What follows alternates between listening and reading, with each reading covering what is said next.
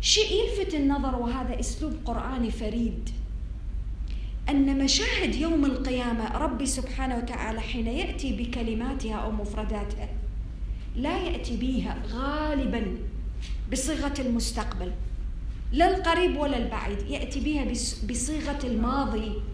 مثل هذه الآية اللي اليوم سنبدأ بها. لمشهد اليوم. ونادى أصحاب الجنة. نادى نعم.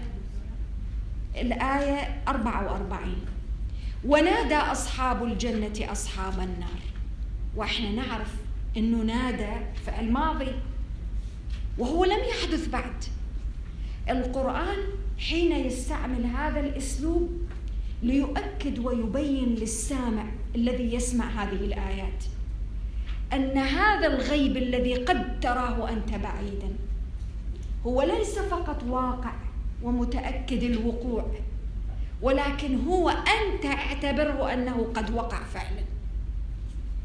وطبعا بعض التفسيرات أنه هو في الأزل كل شيء مكتوب لكن في واقع الأمر هو أسلوب فريد من أساليب القرآن ليقرب به هذا البعيد. لأن هذا البعيد المفروض أني أنا ما أراه بعيدا وإنما يبقى حاضرا في نفسي وفي قلبي.